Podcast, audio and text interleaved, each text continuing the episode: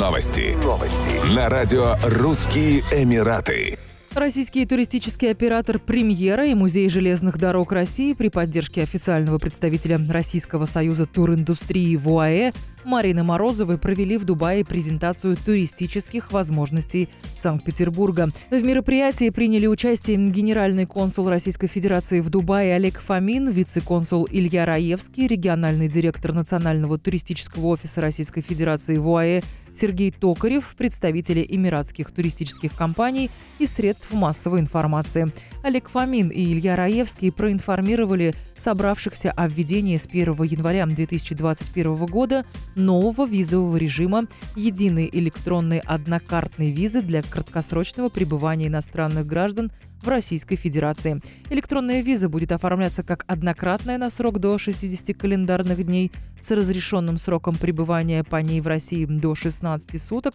Оформляться такая виза будет на основании решения МИД России, принятого после подачи заявления иностранным гражданинам, которое можно будет заполнить онлайн.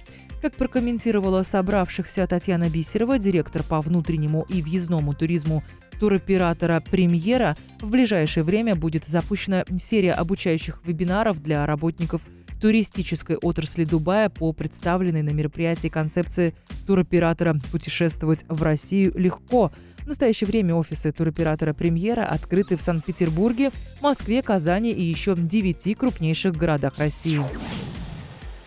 Около 200 туристов из Израиля, задержанных в международном аэропорту Дубая утром в понедельник, 7 декабря 2020 года, в итоге смогли благополучно въехать на территорию Объединенных Арабских Эмиратов.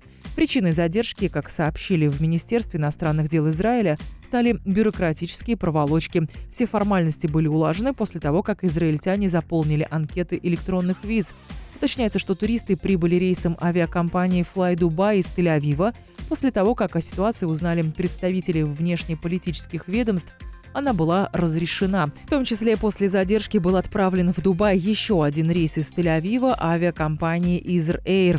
20 октября 2020 года Объединенные Арабские Эмираты и Израиль подписали соглашение о безвизовом режиме, которое до настоящего момента не вступило в силу. Таким образом, между странами установлен временный визовый режим. Граждане обеих стран должны заполнять анкеты для виз в электронном формате за 24 часа до вылета. Еще больше новостей читайте на сайте RussianEmirates.com.